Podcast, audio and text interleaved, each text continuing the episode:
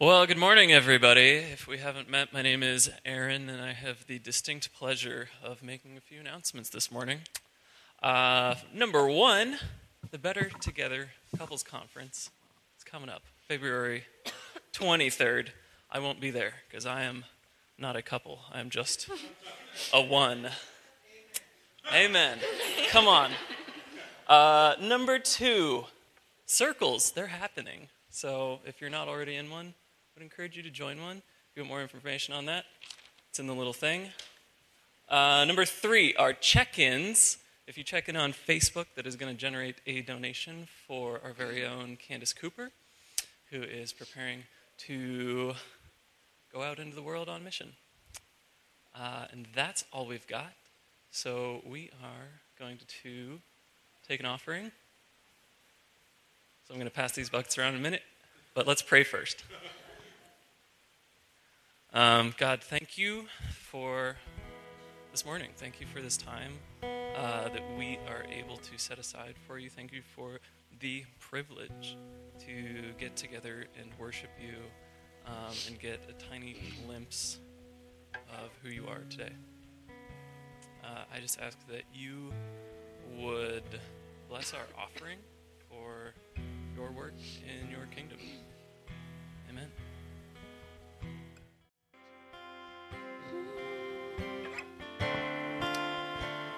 Let's pray.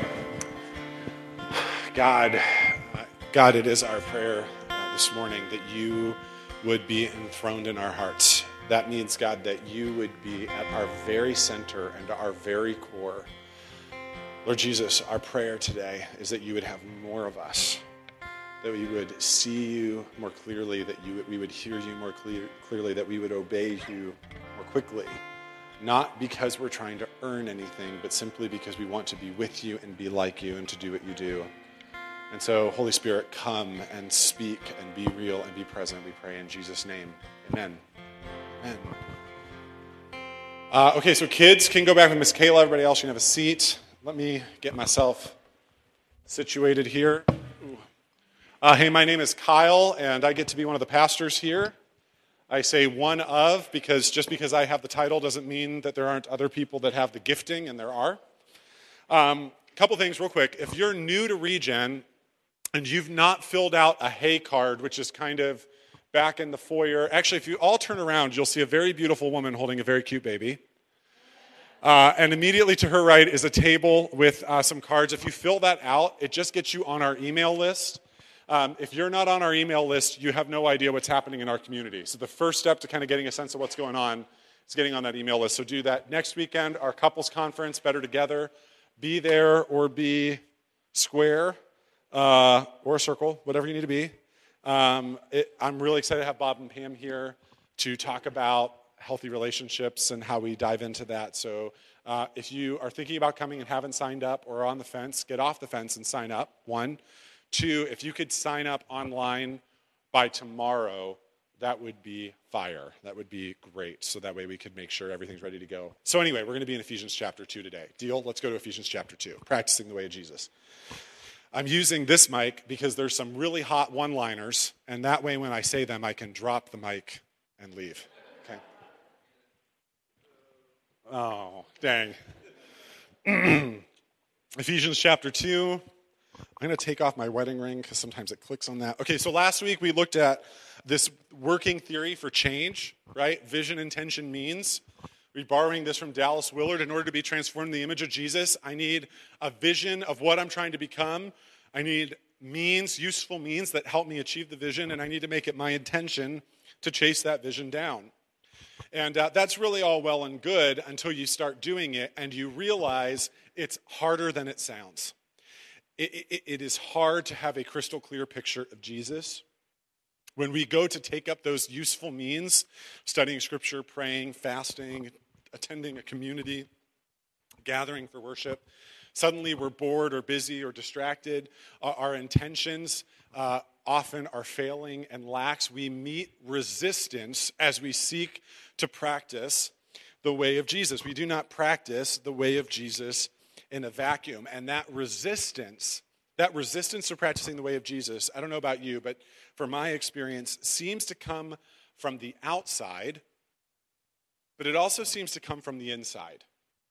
The resistance I experience as I'm trying to practice the way of Jesus seems to kind of be out there, but it also seems to be inside of me. And that resistance that we feel when we're trying to practice the way of Jesus, the word for that is sin. And once upon a time, we walked with God.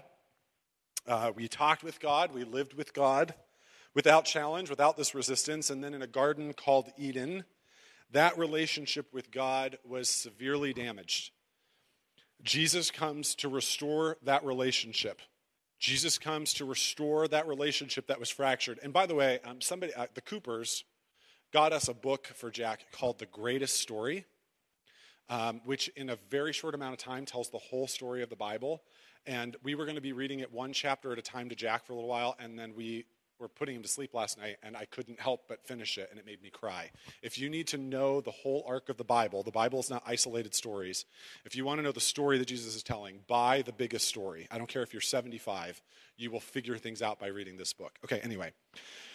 So we don't way of Jesus. We're living in this world that is not the way it's supposed to be because of sin. We live in a world, as Genesis says, that sin is crouching at the door and its desire is to rule over us. There is a battle for your heart and my heart being waged right now in this moment. And every day we wake up and decide which side of the war we're fighting on. Practicing the way of Jesus is choosing to fight on the side of good and righteousness and the kingdom. But other times we are tempted to fight on the other side. Sin draws us in. We are opposed. We are opposed in our practice of the way of Jesus. Our best intentions are spoiled, our best efforts fail because of our age old enemies, the world, the flesh, and the devil. The world, the flesh, and the devil. Look at what Paul says in Ephesians chapter 2, verses 2 and 3. Paul says, You were dead in the trespasses and sins in which you once walked. See, I shouldn't have done this. There we go. Okay. I'm going to turn around again. Okay, so you were dead in the trespasses and sins in which you once walked, following the course of this world, following the prince of the power of the air, the spirit that is now at work, and the sons of disobedience, among whom we all once lived in the passions of our flesh, carrying out the desires of the body and the mind, and we were by nature children of wrath like the rest of mankind. What Paul is describing here is he's describing sin. He is describing this not the way it's supposed to be ness, this, this resistance that we feel. And he does it with some complexity, doesn't it? He, he paints with broad brushes three sources or three masks that sin and temptation wear the world, the flesh, and the devil. The early church wrote about these a lot. The early church delved down into these three the world, the flesh, and the devil. And they understood that each of these three present to our heart unique temptations, unique challenges unique strategies for our downfall. And this morning, I want to take up uh, what Sun Tzu says in The Art of War know thine enemy. If we understand our enemy, if we understand that which opposes us, and we understand its strategies, we can overcome it. In fact, what we'll see by the end of the sermon is objectively and positionally, we have already been given victory over the world, the flesh, and the devil. What we need to do is make that victory real in our experience, and that is what practicing the way of Jesus is all about. I want to slow down the action on the play and look at these verses for a second. Sin and temptation wear these three masks the world, the flesh, and the devil. We're going to define them in a second. But but notice, notice what Paul's doing. He, he's helping pastors, spiritual guides, point us to how to practice the way, the way of Jesus in real time. And this triad of world, the flesh, and the devil comes out of Ephesians 2. And, and again, look at what Paul is saying. He says, You were dead in the trespasses and sins in which you, in which you once walked. He says, You were dead. In the eyes of God, someone who hasn't stepped across the line of faith, who hasn't begun a personal relationship with Jesus, is someone to be loved, someone to be shown mercy, is an object of God's affection, and yet they are spiritually dead. And this is why we talked about this a little bit last week. We need more than a redecoration of the heart, we need a renovation of the heart.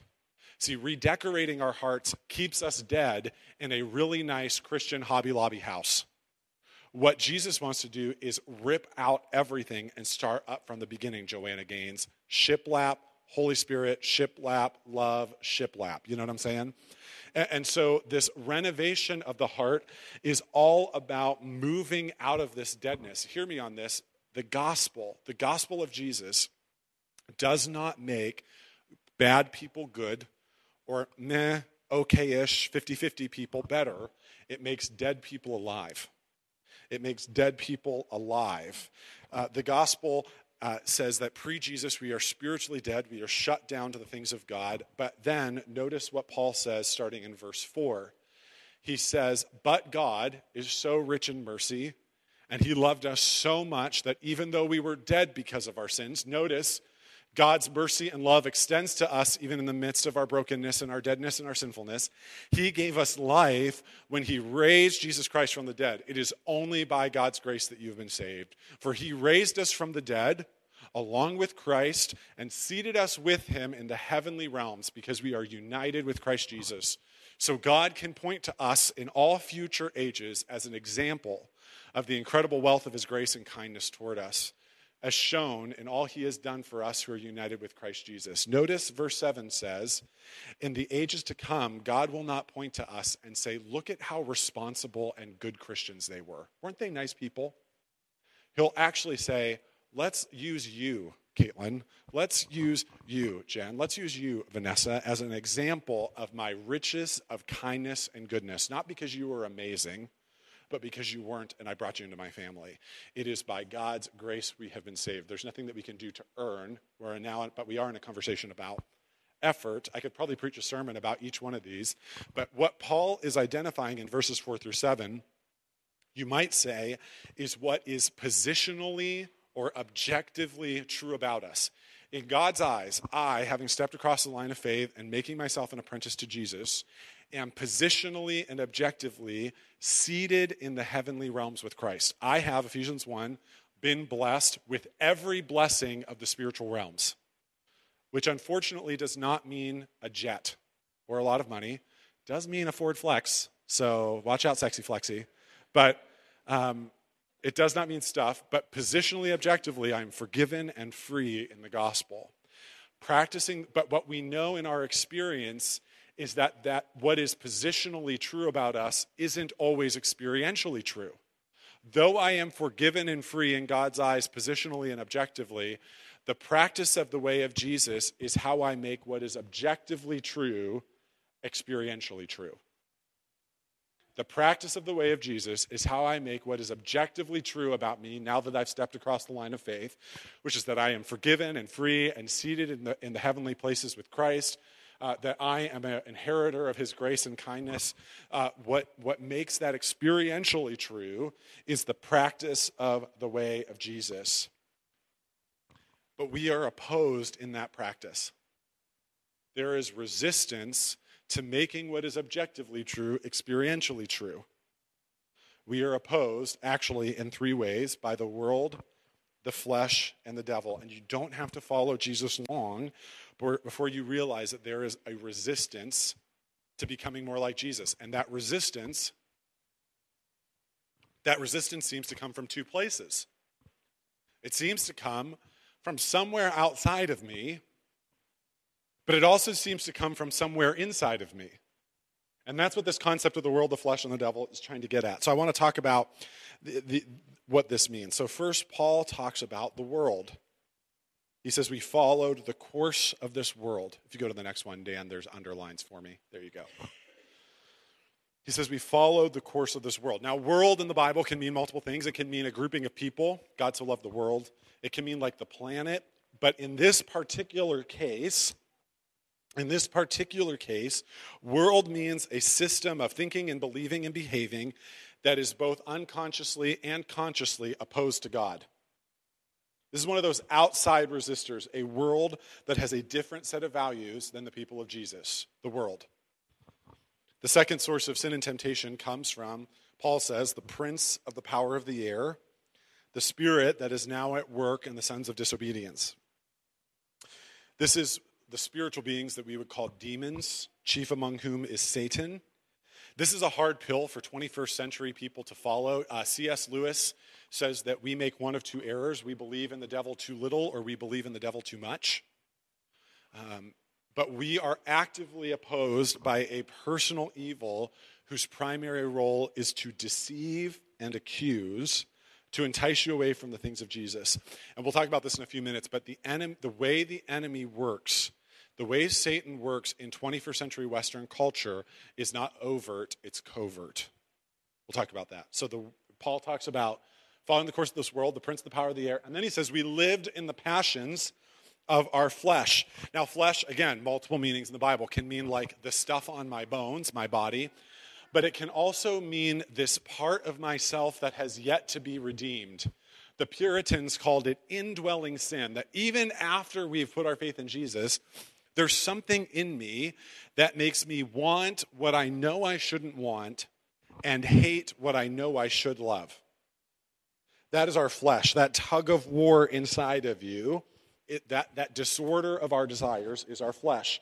And, and here's what I would say I said this, I, I said at the last campus. I'm going to say this out loud and see if I agree with it. I said it and I agree with it, so we're going to try it again. But I would say Satan is our chief opposition in this age. He is not equal with God by any means, but he is our chief opposition, and at his disposal, he has our flesh and the world. I think that's true. Debate with me later if it's not, and at the very least say, the world, the flesh, and the devil seek to oppose us as we practice the way of Jesus. John Mark Comer, um, here's what I need you to know I am not an expert. It took me about 20 hours this week to put this sermon together. Well, it took me about 20 hours over about three weeks to put the sermon together. So I am, this is not all off the top of Kyle's head. I think it's important to say that because I think you think I'm just doing this, okay? I am the chief resource officer. I am not like the chief expert officer, okay? And so, um, John Mark Comer, a pastor in Portland, has been preaching on some of this. And the way he frames this that I really liked is he says the, de- the devil's primary stratagem to drive human souls and society into ruin is this deceptive ideas that play to disordered desires that are normalized in a sinful society. Deceptive ideas that play to disordered desires that are normalized in a sinful desire. So, deceptive ideas come from Satan who wants to deceive us so he seeds our minds and seeds our culture with ideas of with lies and deceit that are contrary to God.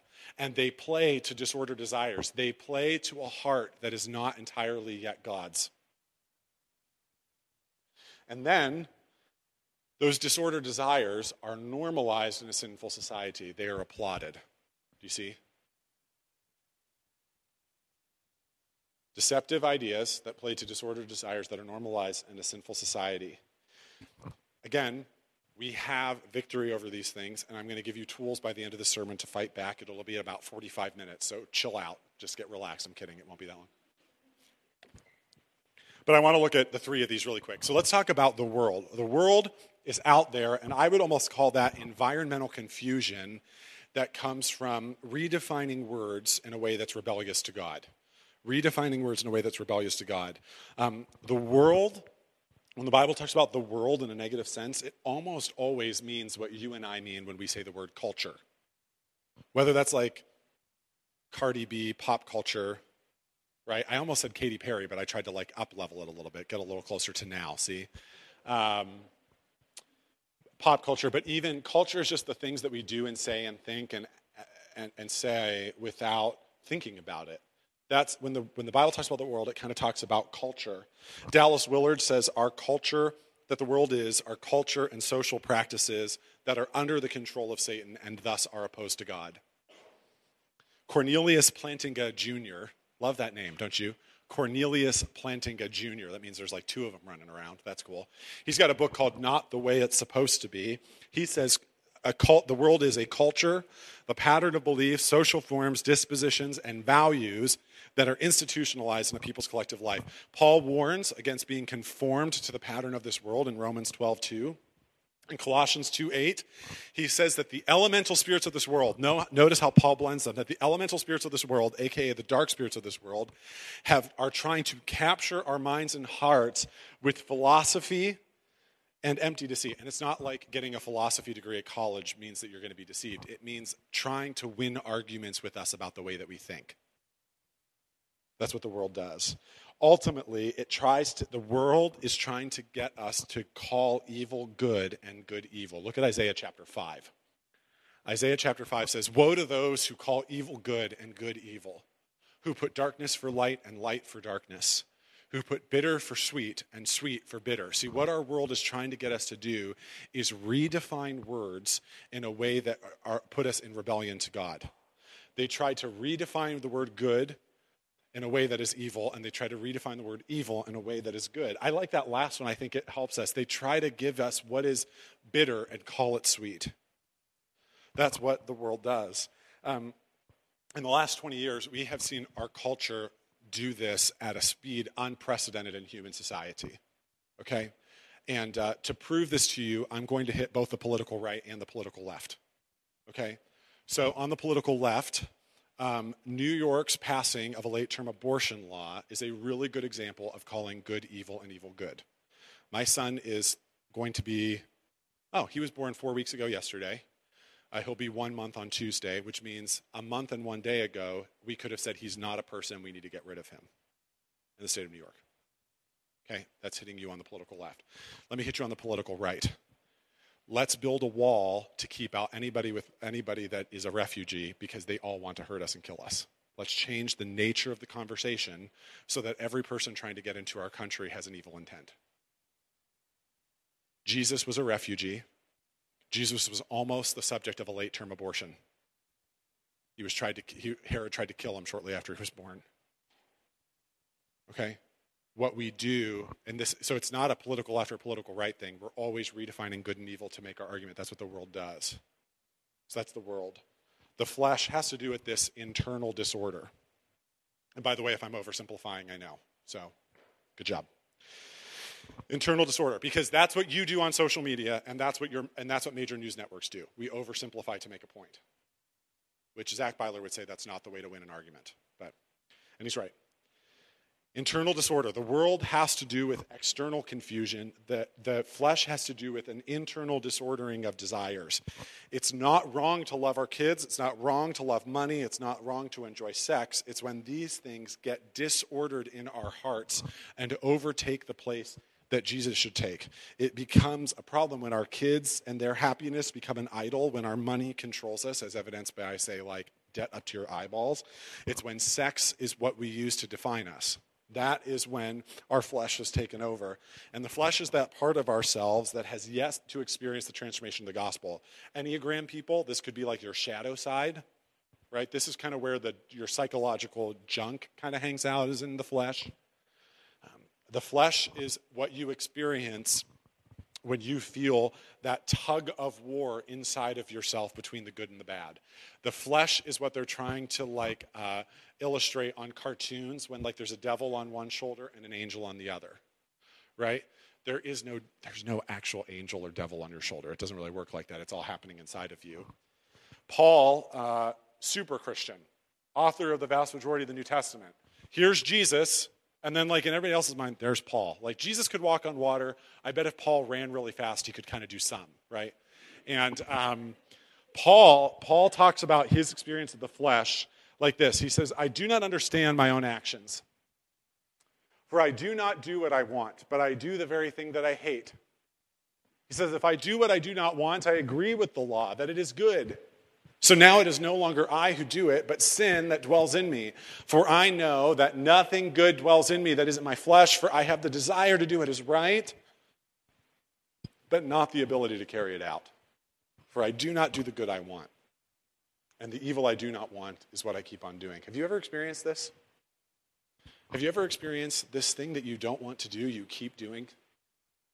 This thing that you know is bad? Have you ever experienced this? Have you ever noticed that the good things that you want to do, you never actually get there. That, that tug of war is, is the flesh. That tug of war is the flesh. It's this internal struggle that causes us to chase after other desires. Um, and, and, and what I want to let you know about is that the gospel promises freedom from this. The gospel promises that we have been that that has been overcome. Dan, go to the I think the immediate next one because I skipped one earlier. Our victory over the flesh is this when we are in that battle, if you've ever struggled with addiction, you know exact, you're so in touch with what it means to be trapped by the flesh. of this i want to do this thing but i don't and there seems to be this other per, this other paul even goes like there's almost like this other law at work within me um, and so he wrestles through this in romans chapter 7 and then in romans chapter 8 says but there's no condemnation for those who belong to christ jesus. And because you belong to him the power of the life-giving spirit has freed you from the power of sin that leads to death. Whatever our experience may be objectively we have been set free from that tug of war. So, practicing the way of Jesus is how we experience more of that freedom. I love the prom- this Old Testament promise of the new covenant, where Ezekiel says, I'm going to give you a new heart, and I'm going to put a new spirit in you. He says, I'm going to take your stony, stubborn heart, and I'm going to put in, I'm going to put in a tender, responsive heart. Now, when you are struggling in your flesh, the only thing you can think is, I really wish I had a new heart. And that's the promise of the gospel. Dan, can you go back and show me the victory over the world slides? I forgot to show that. Go back to the world for a second. Look at what James says. Uh, go to the next one. You were right, the victory over the world. John says, For everyone who has been born of God overcomes the world, and this is the victory that has overcome the world, our faith. I'm going to unpack that in a second. But I love that John says, that Jesus says through John, I have told you these things that in me you may have peace. In this world you have trouble but take heart, I have overcome the world. Listen, Jesus gives us victory over the world. Over, over kind of this redefinition that kind of wants to normalize sinful behavior, he's given us victory. He's given us victory by giving us a new heart in the gospel, and he has also overcome the power of the enemy. Again, you know, the world is out there and the flesh is in here, and the enemy, Satan, is kind of out there in this very personal way. Uh, there's external confusion, there's internal disorder, and then there's this personal opposition. Paul says, We're not fighting against flesh and blood. We are fighting against enemies and evil rulers and authorities in the unseen world. We are personally opposed through spiritual warfare, but not in the way that we think. I'm really indebted to a guy named uh, Mark Sayers for helping me think through this. Understand, understand this. Um, when you think of war, you think of 20th century warfare. World War I, World War II, Vietnam, Korea, Desert Storm. So you think of soldiers face to face, you think of like planes face to face, you think of Call of Duty, like the video game, like personal, direct, overt combat. And so when I say spiritual warfare, you think that's what spiritual warfare means. It means like yelling and taking Satan head on. But that is not the war that Satan is fighting in our time. Satan fights that war overtly in the global south where people have not heard the name of Jesus. And here's why. If in Warren, Ohio tonight, a committed atheist, a committed atheist is sleeping and up from under his bed comes Satan himself. It doesn't matter what his faith is, he is going to say the name of Jesus real loud and real fast. And the name of Jesus, scripture says, makes the devil flee. It doesn't matter, just he can't be near the name. It's not magic, it's just the way the world works. And uh, in the global south, where people haven't heard the name of Jesus, the enemy can be overt because uh, the enemy, they, they, already kind of believe in spirits and they don't have the name of Jesus to combat him. In, 21st century, in the 21st century West, spiritual warfare looks a lot like warfare in the 21st century. And this is what that means it is, it is covert and it is indirect. So you remember during this election cycle, the kind of talk on the news was that Russia hacked the election and that's why Donald Trump is president. Whether or not that happened, understand something. We now believe that Russia could do that if they wanted. Do you see what just happened? We just were convinced that a foreign power could, if they wanted, use social media and the internet to tip an election their way. And whether or not they did, we now believe that they can. Long before, long before a boots of a foreign government soldiers touch our shores, we will already believe that they can win because they will have used social media and blogs and mainstream news to push a conversation and win a battle of minds before they ever win a battle of soil. The enemy fights for our, our ideas. Right now, there are in Russia and China and in the US of A rooms full of people managing hundreds of thousands of social media accounts, commenting on blogs, sharing news. They're called troll farms. And this indirect war that fights for the mind of a people is how we do warfare in the 21st century. That is exactly how the enemy does warfare now. He seeds our minds, in the minds of our neighbors, in the minds of our culture, with deceptive ideas. He wants to get us to think a certain way.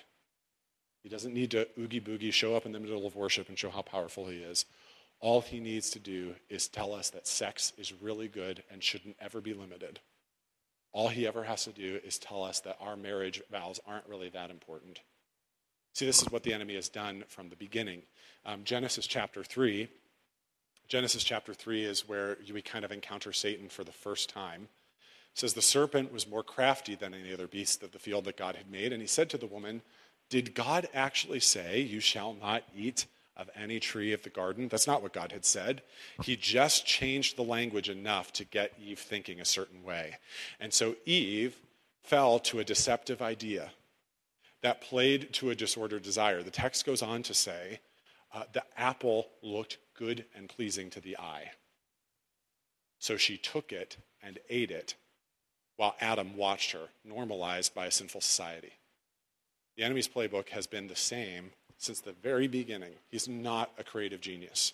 It's just that we will, you know, the definition of insanity is doing the same thing over and over again, expecting different results. We are all insane because we keep falling into the same tricks over and over again. The enemy, it says, uh, First Peter, I don't, uh, First Peter says, be sober-minded, be watchful. Your adversary, the devil, prowls around like a roaring lion seeking someone to devour. Now, I look at that and say it's kind of dumb for the enemy to roar because then I see him coming. However, have you ever watched Planet Earth, the uh, BBC documentary? Have you ever watched this? Um, at, when I was in Bible college, we weren't allowed to watch movies on our dorms. Uh, was kind of a copyright thing, kind of a community life thing. And I do have a lot, a lot of fond memories of that. We were allowed to watch documentaries. So we went to the library one February night, my floor and I, and we rented a projector and we rented the Planet Earth DVDs and we projected them on the wall of our lounge, a wall that was probably about 16 feet high and about 20 feet wide and we watched in slow motion as like great white sharks leap, leap out of the water and like crush a little baby seal and uh, all this stuff. Well there's this episode of uh, that they do in the african savannah where 20 lions in the middle of the night take down a, uh, an elephant which you think should be impossible right? But here's how they do it. The lions stay out of eyesight run around it and they roar which scares the elephant and, dis- and disorients it so that it's able to be killed. This is why the Bible calls the devil a roaring lion, because he roars to distract us so we don't see him coming from the other direction. Um, and yet, and yet, his attempts to deceive and his attempts to accuse always, always fall short. Listen to the good news, what, what John says in 1 John 4 4. He says, You belong to God, my dear children. You have already won a victory over those people because the Spirit who lives in you is greater than the Spirit who lives in the world. Colossians 2 says, In this way, he, Jesus, disarmed the spiritual rulers and authorities and shamed them publicly by his victory over them on the cross. See, on, on Good Friday, the enemy thinks he win, he's won because he's killed Jesus. What he doesn't know is that he's bitten off more than he could chew right? And so the, the dying of Jesus and the rising again shows that he's been shamed, that all of his power was useless. We have victory over the world. We have victory over the flesh. We have victory over the devil. The question is, how do we walk in that victory? And I'll get there in a moment, but let me show you two examples. Let me show you two examples of this idea of deceptive ideas uh, that play to disordered desires that, uh, that are normalized in a sinful society. Two areas that this is, th- these are areas of battle, so to speak, that the enemy has already won because he's changed our culture's mind. So the first one is living together before marriage. The first one is living together before marriage. The enemy seeds doubt and fear into the minds of a couple. How do I really know if this one's the one? I can't really know that for sure. So we should just test it out. We should just practice we should like sleep together before we get married because what if it's gross? And so suddenly this deceptive idea of fear and mistrust in our partner plays to disorder desires. Sex sounds good. Um, I, would kind of like to be comfortable. I'd like to not be afraid. I'd like to make sure i know what's what's going on. Our desire for sex and companionship with this person overtake our desire for companionship with jesus and holiness disorder desires And then our, our sinful society normalizes living together. You're making the safe option. You're making the safe bet. This is the wise choice. And so the new pattern here in Trumbull County, watch this, is um, we, get, we, we date, we get engaged, we buy a house together, we get a dog, we get married. And always, I, I, I don't get calls to do people's weddings a year in advance. I get calls to do people's weddings two months in advance. Because the wedding isn't about the marriage. The wedding is about we have this whole party and it's going to be really fun. Oh, crap, we actually need somebody that can legally marry us. I'm always the last person involved in the process. It's super interesting. Um, and the enemy has so normalized living together that right now I sound like your 95 year old grandmother. Meanwhile, the statistics on abuse in couples that are living together before they get married significantly outweigh abuse after marriage. Couples that uh, couples divorce more quickly when they've lived together than when they don't. Um, super duper interesting. Super, du- and we do almost every wedding I've done has been for couples that are living together. I don't hate you. I love you. You're worthy of love and affection and my friendship and all that kind of stuff. But I'm telling you, I love watching you get married because you are scared until the very minute they say I do. Because that whole time you're not really sure if they're really in it to win it. You may have been living together for years, you might have a shared bank account, you might be doing everything, but until you've got that piece of paper and I've said I now pronounce you, you're nervous. Super interesting to me. One is living together. The second one I would call the idolatry of extracurriculars. So the enemy seeds deceptive ideas into parents' minds about the success of their children. And they say, if you're, and the idea says this if your kids don't have an important, res, uh, an impressive resume when they apply to college, they won't get into college, and then they won't get a job, and then they won't be successful in life. So I'd better get them to basketball and baseball and prep bowl. I mean, guys, and I was the king of this growing up, by the way. I wrote for our local paper. I was in band. I was in choir. I was a part of our youth group. I was, I mean, I did 77 things. I needed, like, you know, I was the guy applying for college that was always like, attach extra pages if necessary. Yes, sir. Like, here's three more. Um, and so, and we do this in the name of raising our kids well. We do this in the name of being a family. But what happens is, the enemy seeds us with deceptive desire. And then what happens, and by the way, I'm not saying extracurriculars are wrong, but I'm just saying watch what happens. So then we run our kids to 15 different activities, and most of us have more than one kid, so husband and wife, Families are never eating dinner together. They're always eating in their car. The husband and wife are never, ever together. They're always running 17 different directions. And, and in the process, our desire for family togetherness and raising healthy kids and honestly raising them into the image of Jesus, because the first thing to go is always Jesus. It's always Jesus. The first thing to go is always Jesus. Um, those, those desires get outpaced, disordered desires for success and, and fruitfulness and wellness in our kids. And then our society pats us on the back and say, You're a really great parent. You're a great parent for taking your kids to 17 activities. You're a great parent for driving them 15 different directions. Millennials are the first generation to be raised this way. Millennials are the most depressed, anxious, medicated generation in history. Uh, we invite millennials to small groups. We invite millennials to marriage conferences. Do you know what they say to me? They say, I can't come to that. I've got social anxiety uh, we, we, go on, we go on guys' retreats, and everybody wants to tell me about their anxiety and their depression and all of these kinds of things. And I think they're true. I think some people have legit social anxiety. I think some people have legit depression. But I think ultimately, we were never taught how to have friends. We were only ever taught how to have competitors. So we don't know how to just be with people we get out of college, we're so anxious, we're so depressed, we peak too early. So then we come back and live with mom and dad, which everybody is fine with because mom and dad's marriage ended 20 years ago when we were running kids 15 different directions to soccer and basketball and prep bowl and everywhere else. Our parents' generation has the highest rate of divorce in our country. Right? And we did all of this in the name of raising healthy kids. And right now, I sound shrill because the enemy has taken that territory and has moved on. So, how do we walk in victory? If you got a Bible, you can look at Romans 8 really quick. Romans 8. Romans 8 is a chapter all about victory. And Paul says, What shall we say about such wonderful things as these? AKA, that's verse 31, so everything from verse 1 to verse 30. He says, If God is for us, who could ever be against us? Since he did not spare even his own son, but gave him up for us all, won't he also give us everything else? Rhetorical question. Answer yes. Who dares accuse us whom God has chosen for his own? No one. For God himself has given us right standing with himself. Who then will condemn us? No one, for Christ Jesus died for us and was raised to life for us. And he is sitting in the place of honor at God's right hand, pleading for us. Can anything ever separate us from Christ's love? Does it mean he no longer loves us if we have trouble or calamity, or are persecuted, or hungry, or destitute, or in danger, or threatened with death? As the scriptures say, for your sake we are killed every day. We are being slaughtered like sheep. What is the first word of verse 37? It's there on the screen, church. Can we say that out loud together? No.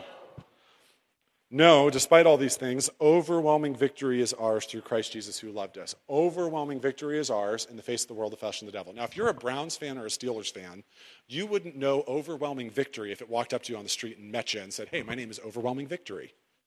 Okay? We are used to overwhelming utterly shameful defeat, right? Um, with an attitude of there's always next year. What, what we have in the face of the world, the flesh, and the devil is, is overwhelming victory. And Jesus calls us to look the world, the flesh, and the devil in the face from that posture. And so here's what we do here's how we walk in victory. When it comes to Satan's devices, when it comes to the, the devil, we stand against the devil's schemes by internalizing truth. This is unusual to people. Uh, but we stand against, we don't flee from the devil, we stand.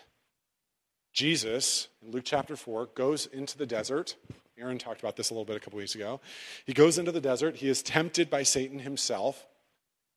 Verse 3 is a good example. The devil said to him, If you're the Son of God, command this stone to become bread. And Jesus answered him, It is written, Man shall not live by bread alone. He quotes scripture back to him. We internalize Scripture so that when we are presented with deceit, we know what truth sounds like. I had a conversation with Art Cooper this morning, and Art said something about, you know, so and so said this to me, and, you know, it just has about 10% of a lie in it. It's about 90% true, but there's just 10% of a lie. And when we internalize truth, we didn't have time to like debate it and get into it. All we could say was when they said that thing, it had 10% of a lie in it, right? There was something off. We internalize truth so we know the sound that we hear, and when we're presented, we stand. Um, we walk in victory in the world in a way that surprises you.